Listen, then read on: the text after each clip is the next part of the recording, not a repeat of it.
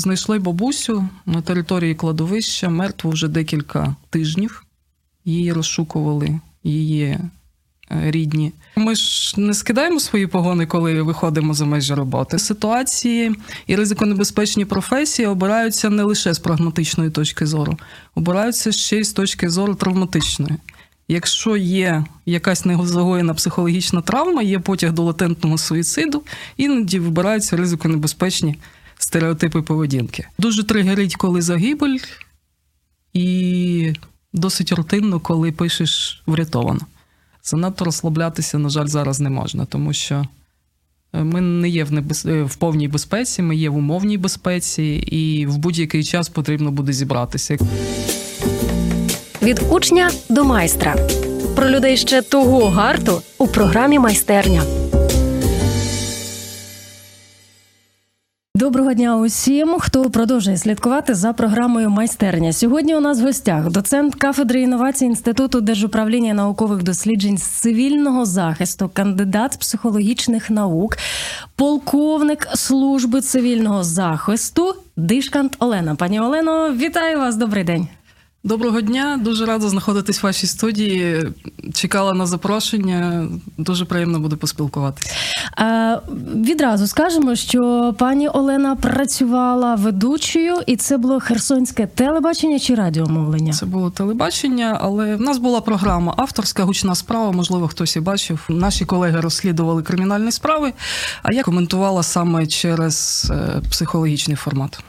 Е, Ви уже після того е, пов'язали частину свого життя із навчанням психології? Чи це було до цього? Ні, в мене фахова психологічна освіта. Я працювала певний час керівником психологічної служби ДСНС Херсонської області, а потім вже захистилася і пішла на викладацьку діяльність.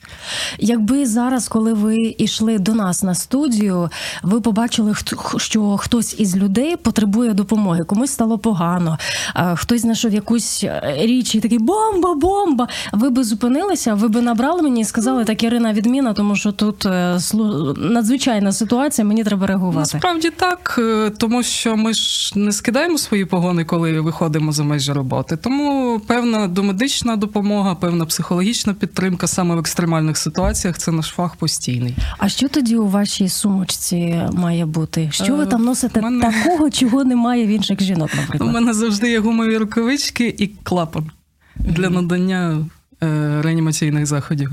Я не думаю, що ще в когось є. Так само це в мене точно. в машині це саме лежить, тому що вам це часто важливо. доводиться отак виходити за межі своєї, ну.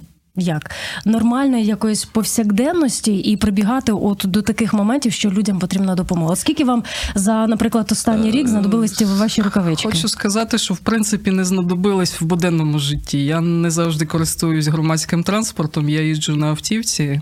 Хвала Богу, в ДТП не потрапляла. Якби потрапила, то знадобилися б. Як ваше серце ставиться до того, що дуже великій кількості людей дуже байдуже до всіх цих підходів, коли, наприклад, в метро навчають, як поводитися при надзвичайних ситуаціях, яку допомогу надавати? Ви журитеся від того, що людям абсолютно байдуже?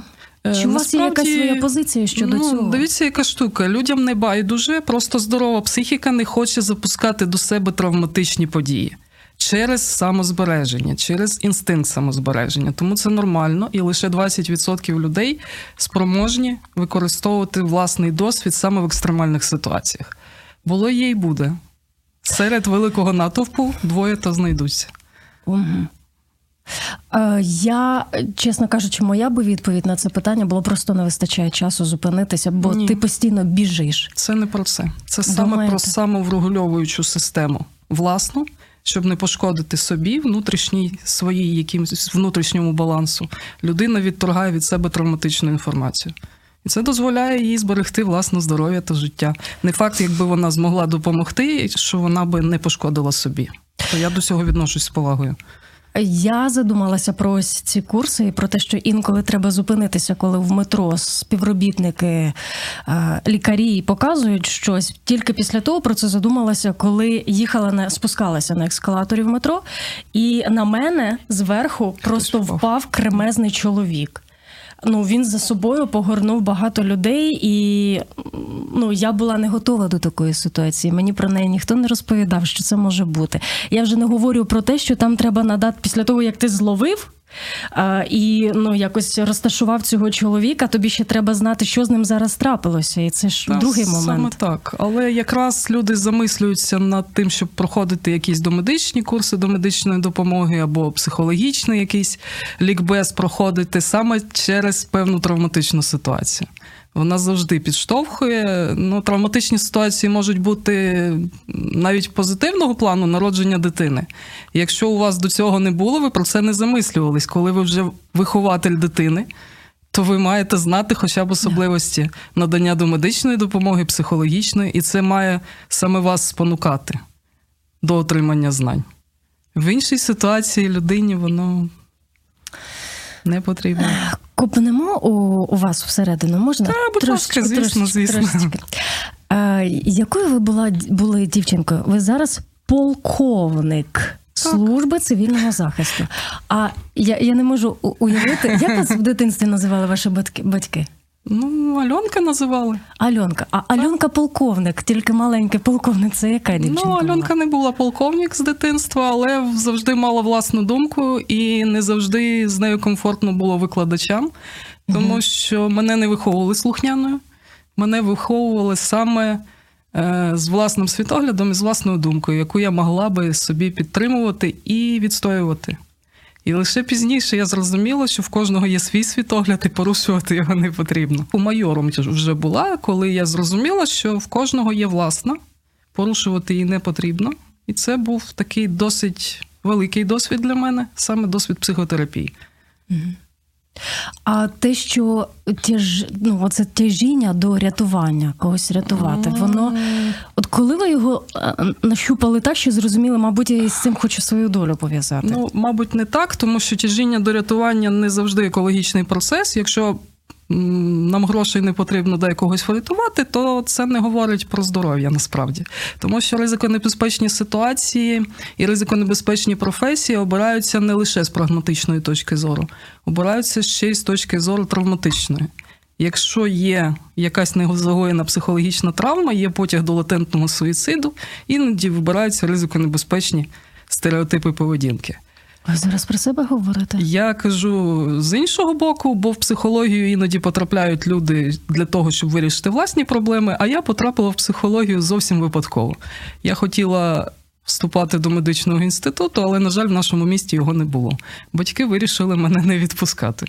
Тому обрала найближчий до медицини факультет, і я вам скажу, не прогадала, тому що вже з другого курсу почала працювати і зрозуміла, що це дійсно моє. Страх колись зникає? Страх надзвичайної ситуації? Так, так. Е, Страх за життя. Ні. Не зникає ніколи. Не зникає. Якщо зник страх, то це вже говорить про певні травматичні події. Е, Якщо людина здорова, інстинкт самозбереження завжди викликає страх, бо страх мобілізує, е, мобілізує саме на вирішення негайних екстремальних проблем. Якщо його немає, то на жаль, то треба до фахівця і вже не до психолога. А, Трошки зараз відійду буквально на 10 сантиметрів. Так, будь ласка. А що відбувається в організмі людини, яка, бачачи надзвичайну ситуацію, кидається на рятування? Наприклад, бачить дитину, яка тонеть, і людина кидається в лід, там і під лід, або горить будинок, і т.д. і т.п. От що відбувається? Е, насправді дуже часто людина, яка бачить ситуацію і приміряє її на себе, вона готова допомогти. Е, Дитина задумана природою так, що вона всім подобається, немає виключень. Тому врятувати дитину це просто природній потяг дорослої людини. І це дійсно так, тому що дитина без дорослого не виживе до певного віку, і їй необхідні дорослі. Природа придумала все для того, щоб дитина була привабливою. Мгм. Через це, звісно, будь-який дорослий буде захищати дитину, будь-яку дитину. А оці всі штуки, там викид в кров чогось, там А, і то- будь-хто то може стрес. кинутися. Ні, не, не будь-хто, тому що стрес це така штука, яка свідомо не регулюється. На певний час, десь 1-5 е, секунд, людина втрачає контроль над свідомий контроль над тим, що вона робить. І діє так, які гормони викинулися зараз в кров. Якщо перший викинувся адреналін, то вона діє реакцію бігти. Угу. Або там рухатися, вона не в повній мірі передає реакцію. Є гормон кортизол, який навпаки знижує кровообіг, і людина завмирає. І mm. тут нічого з цим не поробиш, тому що це ведуча реакція на стрес. А є ще один гормон, який провокує е, реакцію битися це норадреналін. В комплексі всі ці гормони дають саме стресову реакцію. Стрес це не добре, не погано, це пристосовницька реакція до навколишнього середовища. Тобто уявимо е, сімейна сім, ну, подружжя, так? так? Двоє різних людей. То що у кожного може викидатися в більшій чи в меншій мірі якогось окремого гормону? Чому один Саме кинеться, так. а інший це генетично обумовлена. Це да? генетично обумовлена річ, і на неї впливати не можна. Можна впливати лише на рівень стресостійкості, тобто на той момент, коли свідомість буде трошки приглушена, відключена. Ну, коли ми свідомо діємо, ми не uh-huh. діємо через гормони. Ми діємо саме природнім чином, те, що природа для нас задумала. Але в певний час, коли стрес надмірний, то свідомість на одну 5 секунд відключається, і людина діє підсвідомо. Це і є е, так званий стан афекту, коли людина не може контролювати власні дії. Я нещодавно спілкувалася з дідусем, йому за 70 років. Він вже думає про ну як фініш свого життя. Він уже ага. нікуди там не, не біжить, просто думає, як готувати свою душу до завершення цього життя. І він розповідав, що він там в житті пережив. Каже, я людина така собі, не дуже хороша. Але от що він визначив як два моменти, які визначають, хто він є, яка він людина, це те, що він власне врятував дівчинку, яка тонула, чому я згадала про цей приклад, і те, що він кота виніс із палаючого будинку своїх сусідів. Він говорить, що я вважаю, що це найбільше моє досягнення. Не виховання дітей, а саме рятування життя. А, а от що ви можете сказати, виходячи із власного досвіду, те, що ви. В цій позиції, в цьому статусі, і взагалі в ситуацію, яка покликана на збереження, на врятування життя. Що це дає там, я не знаю, для душі, для духа, ну для чогось такого філософського? Е, Ну я пам'ятаю всі свої виїзди саме на досить травматичні ситуації. Пам'ятаю всі виїзди на, на дитячі пригоди, тому що дитячі пригоди зазвичай жінці набагато важ... Ну, в принципі, будь-які рятувальники вам скажуть, що дітей вони пам'ятають всіх. Е, І ви знаєте, в певний момент це стає рутиною. Сказати, що це щось дає, ну дуже тригерить, коли загибель і досить рутинно, коли пишеш врятовано.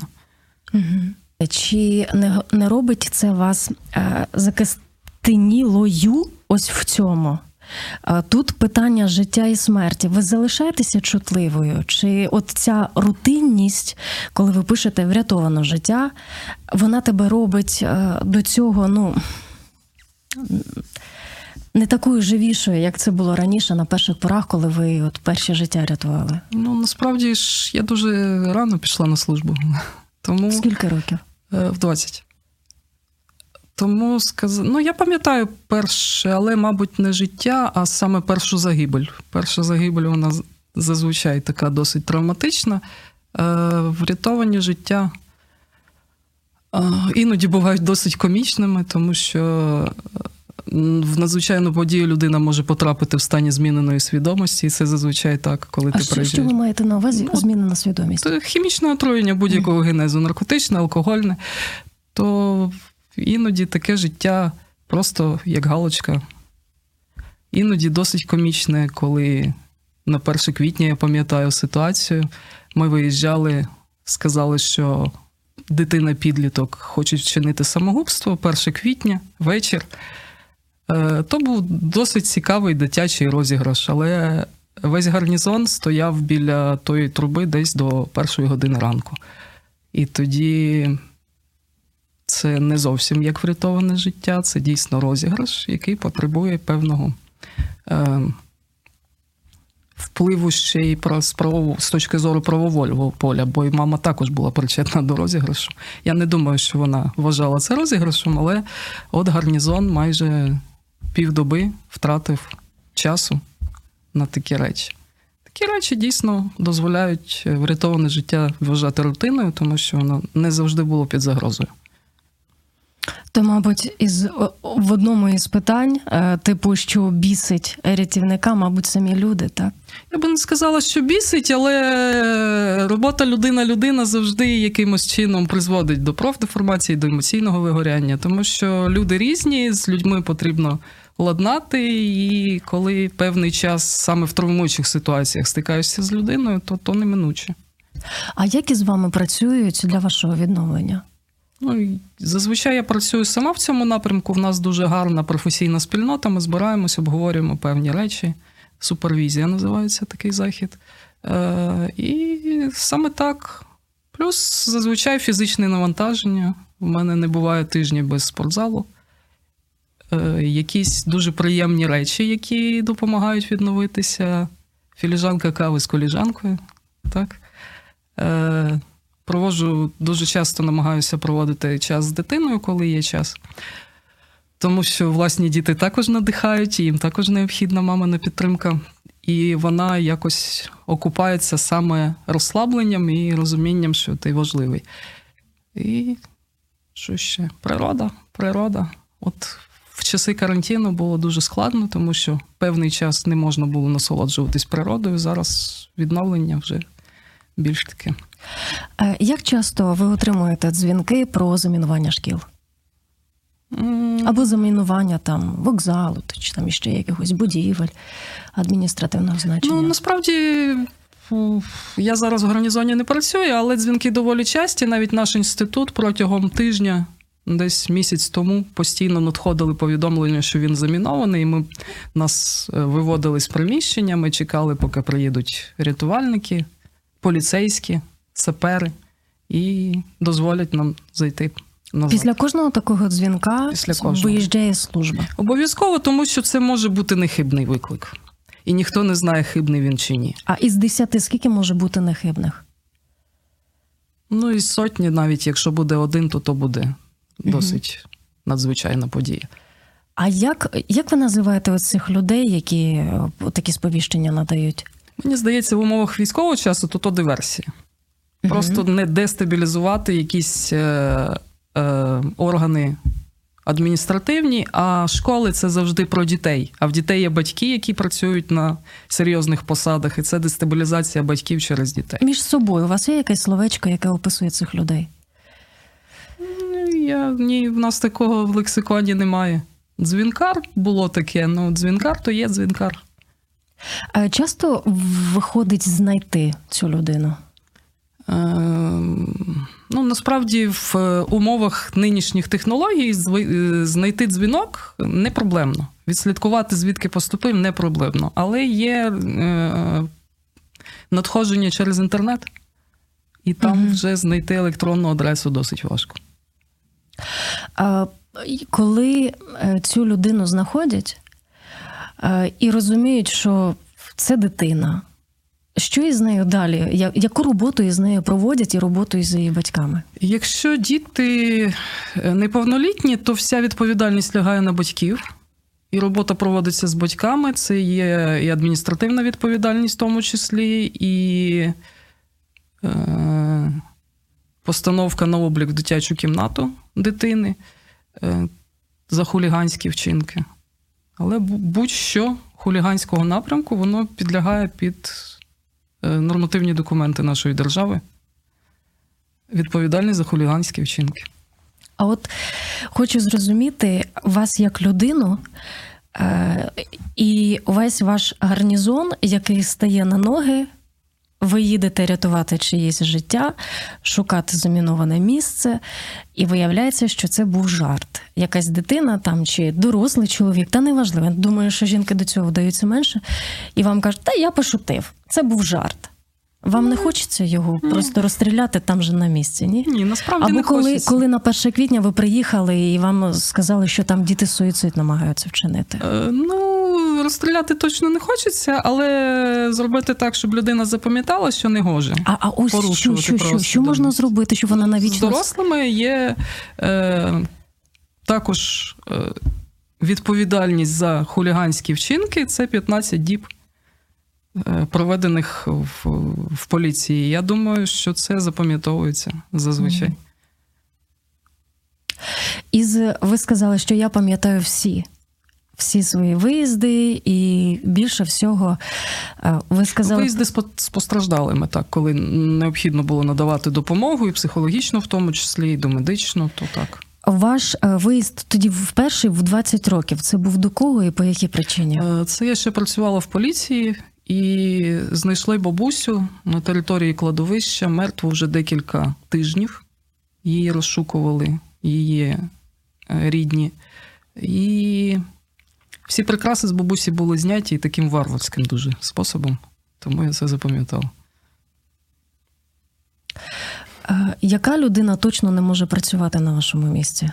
Е, ну, це також зі стресостійкістю дуже сильно пов'язане, тому що навіть в наші вищі навчальні заклади відбираються люди не просто за результатами співбесіди і іспитів.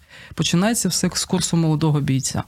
Надаються надмірні фізичні емоційні навантаження. Я думаю, ви про це знаєте, бо про це і фільмів багато знято, і дуже багато е, розповідей. Але не просто так, а саме для того, щоб визначити людей, які мають природній високий рівень стресостійкості. Якщо він нижчий, то в службі, в принципі, дуже важко буде втриматися. Якщо є велике бажання, людина втримається, але дуже пошкодить власне здоров'я. Тому бажано все-таки орієнтуватися на власні можливості, не лише на те, що хочеться. Ви коли говорите стресостійкість, в мене в голові образ всі ці анкети е, в оголошеннях про пошуки роботи. У кожному написано там достатньо високий рівень стрес, стресостійкості, але, мабуть, що люди не зовсім розуміють, що це таке. Бо при Е, першій там саме так. якісь дрібниці вже сидить там соплі, сльози. Але в нас ходить такий е, дуже ну, не зовсім смішний, але він влучний. Е, влучна така фраза, що рівень стресостійкості можна писати в активну фазу, знаходився в Києві.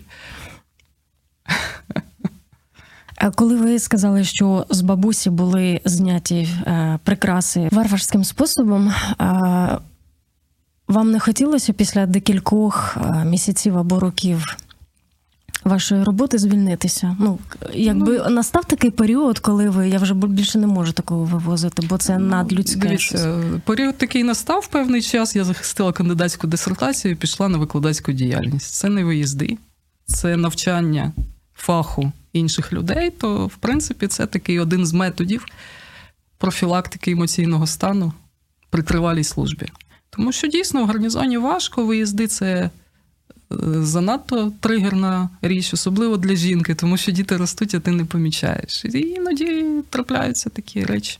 Це з одного боку діти ростуть, і е, ти часом пропускаєш якісь важливі їх моменти. А те, що в психіці, це теж А, якось психіка, відкладається. Ну насправді природа придумала дуже багато рецептів нейтралізації стресового навантаження.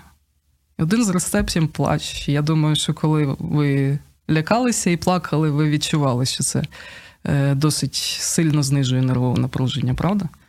Другий варіант це піт, коли фізичні навантаження з потом виходять стрес-гормони, дійсно стає краще.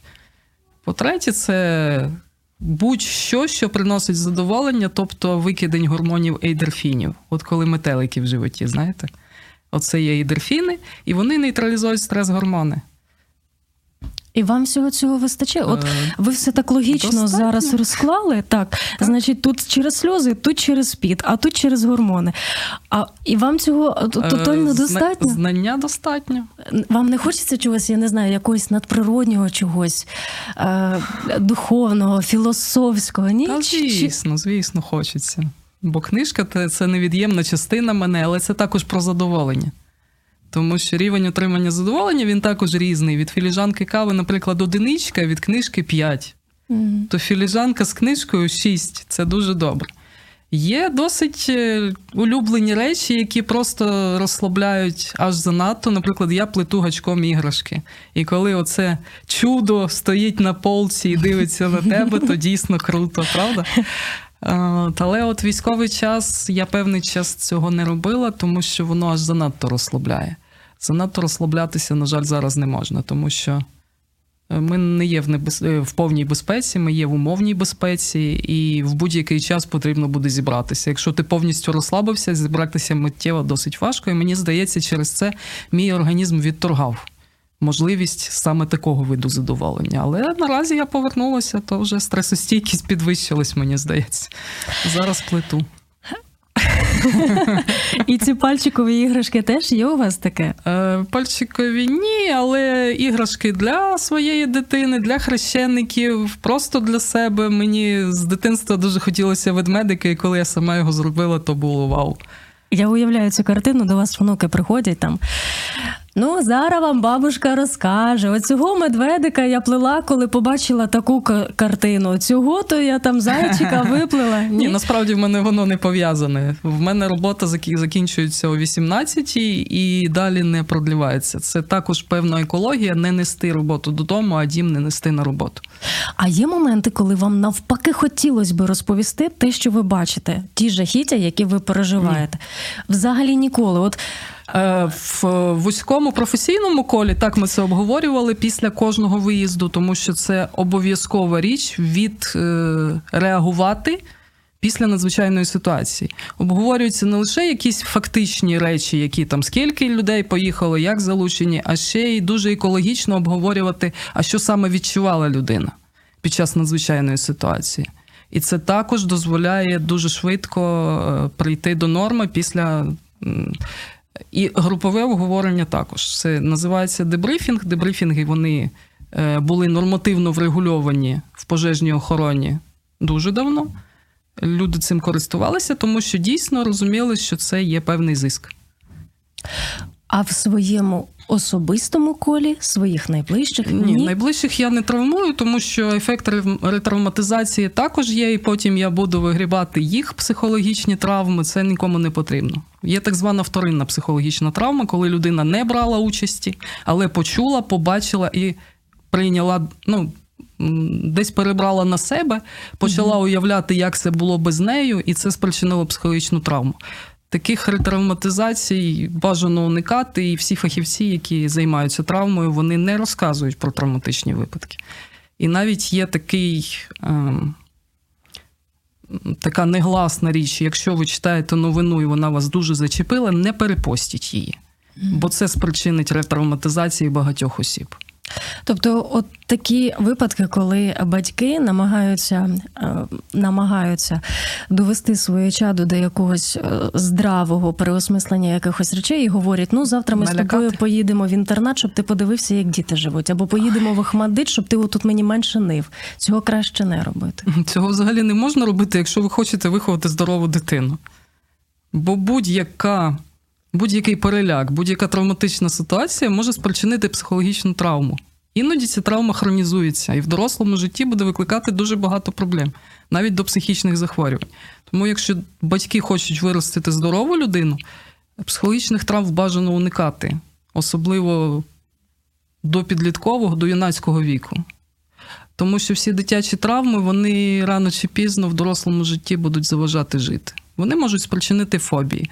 Дуже часто е, дорослі вже люди кажуть: я не знаю, чому це так, але я боюся там пауків, замкненого простору. Якщо це, в принципі, не впливає на працездатність, ну і Бог з ним. Але іноді є такі речі, які ну, не дозволяють опанувати певну професію. Можете собі уявити пожежного рятувальника, який боїться замкненого простору, або висоти, або задимленого простору. То то вже є певні обмеження. Людина, навіть якщо дуже захоче, вона професію не зможе опанувати. Пані Олено, коли ви згадували один із ваших робочих моментів, коли приїхали на е, хибний виклик, коли сказали, що діти хочуть вчинити самогубство, а насправді то був розіграш і т.д. і т.п. Е, Що ви можете сказати про всі ці суїциди, які за останній період їх скільки вже до 20, до 15, не знаю точну цифру. Е, Що зараз?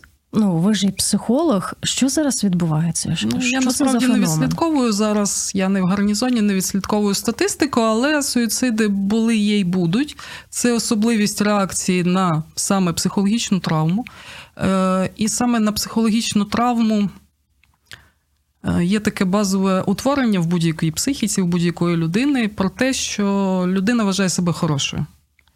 Це так звана базова омана. Чому омана? Тому що людина не має напрямків, вона просто існує, і через своє існування вона особлива. Другої такої людини немає. Напрямків людини немає, але бувають випадки, коли людина потрапила в якусь несприятливу ситуацію. І зреагувала не так, як від неї чекали, як вона від себе чекала. І вона вже не вважає себе аж занадто хорошою. Оце і є сутність психологічної травми. Якщо я не хороший, чи я зможу знову стати хорошим? Це дуже таке тригерне запитання. Якщо людина вважає, що вона вже настільки нехороша, що вона не варта життя, вона може вчинити суїцид.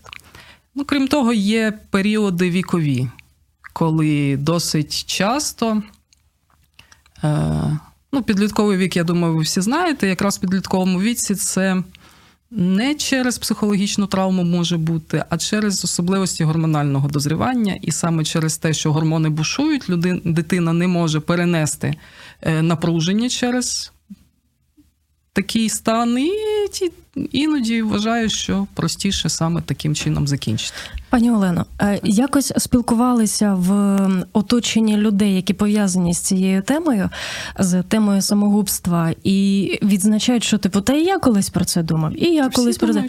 Тобто підлітковий вік це через одного можуть приходити ось Це ці майже думки? в кожного. У кожного. Так.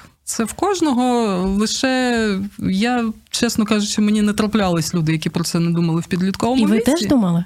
Та, звісно, Бо я думала. так.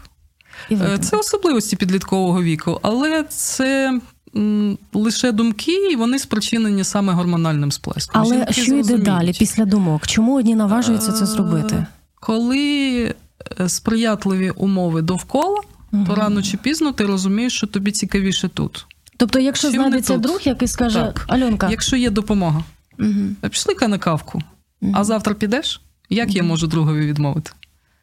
Я до завтра доживу, а далі, можливо, і думки зміняться. Отже, це може бути через травму, і друге, через ви сказали гормони. Так, особливості підліткового віку, ну, Травма, гормони. так, саме так. Е, Це е, як можна попередити, як пропрацювати? От якби у вас була можливість на вушко кожному, кожному татові і кожній мамі щось сказати, що може їм допомогти врятувати ситуацію. Ви що би саме конкретно сказали? Е, Бути дуже уважними до дітей.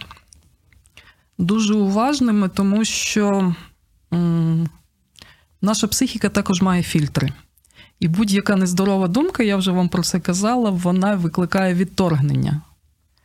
І коли ви чуєте від дітей якісь суїцидальні речі, не вважайте, що вони Безпідставні. безпідставні. Обов'язково потрібно в цьому розібратися. Дуже часто діти транслюють це прямим текстом, але не завжди вони це мають на увазі. А коли дорослі транслюють прямим текстом, до цього точно потрібно дослухатися. Це може бути маніпуляція. Але якщо ні, то ви втратите близьку людину, і це буде нестерпно. Підліток непрямим текстом як може сигналізувати про свої думки? Е, може роздарювати власні речі, може розказувати, що ну, будемо з вами прощатися. Е, прощатися назавжди. Чому таке робить дитина, то потрібно дуже ретельно вивчити саме ситуацію. У мене був випадок, коли хлопчик заклав, ну вже трохи дорослий, хлопчик 18 років, заклав в ломбард речі і відправив батькам в сусіднє місто ці квитанції. Це про те, що він вже щось вирішив. Не обов'язково суїцид, але щось таке його непокоїть, потрібно обов'язково на це звернути увагу. Іноді батьки просто не, не чують, і іноді просто не мають часу і думають, що якось саме собі собою розсмокчуться, але не розсмоктуються іноді. Іноді розсмоктуються так, а іноді ні.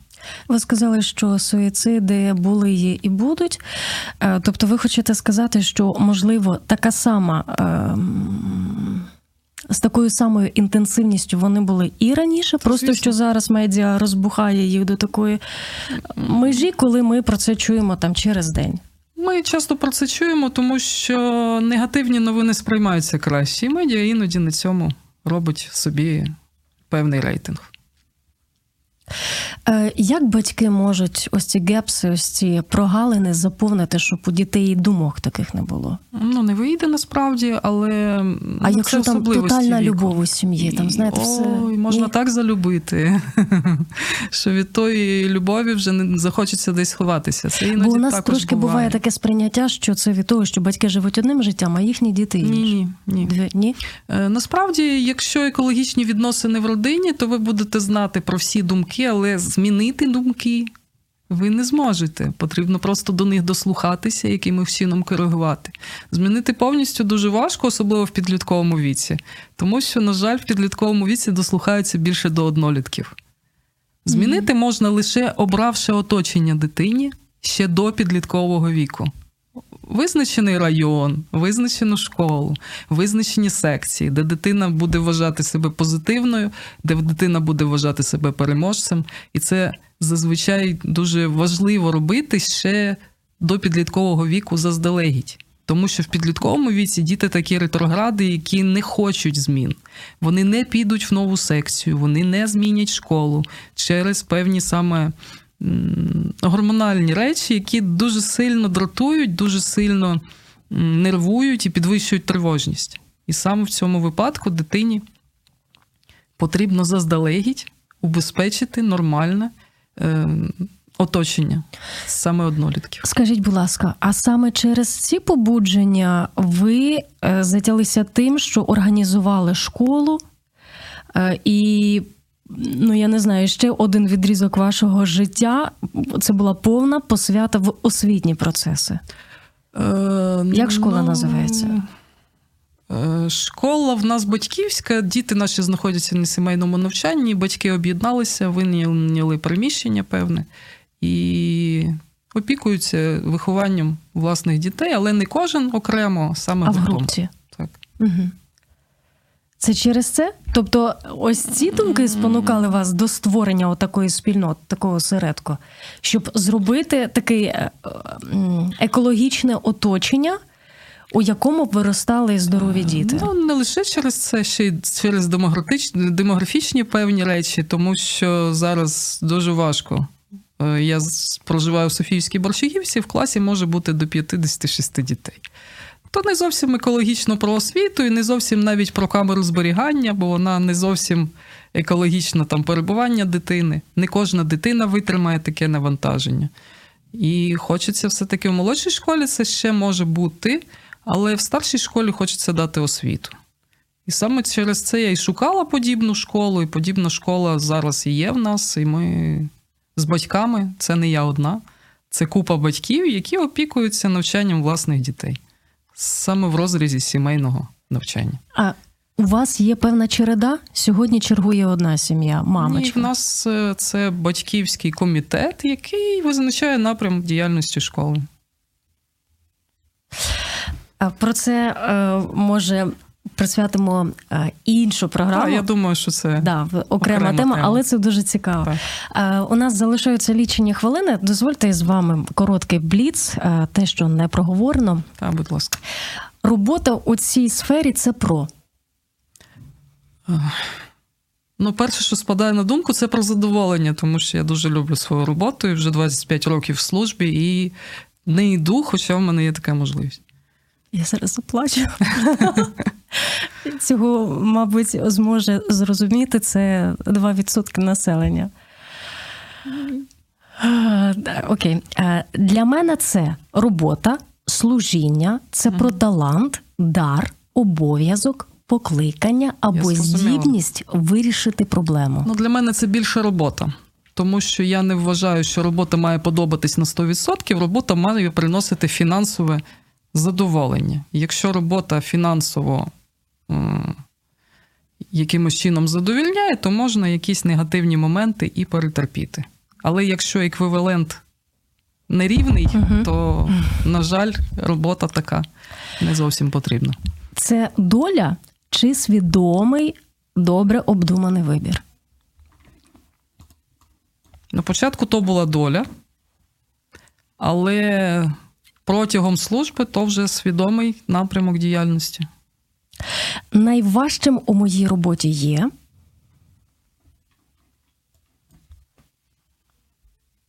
певна обмеженість в е, правах, тому що служба передбачає певну обмеженість. І мені здається, все-таки негативні ситуації з дітьми, які не дозволяють в повній мірі бути нетривожною за власних дітей. Мгм. Найбільше в роботі я ощасливлююсь від, або я переживаю щастя від. Від вихідних. Окей. Я ніколи не забуду про. Ну, Про перший травматичний досвід, звісно, я ніколи не забуду. І про перші якісь робочі досвіди, які принесли відчуття, що ти фахівець. Угу. Я дивлюсь на кожен свій новий день як на. Е, як на можливості, які відкриваються з кожним новим днем, і це не лише робочі можливості. Е, Я вам дякую за те, що ви сьогодні розділили ось цей відрізочок цього життя разом із нами. Я вам дякую за те, що ви робите для нас, для всього людства.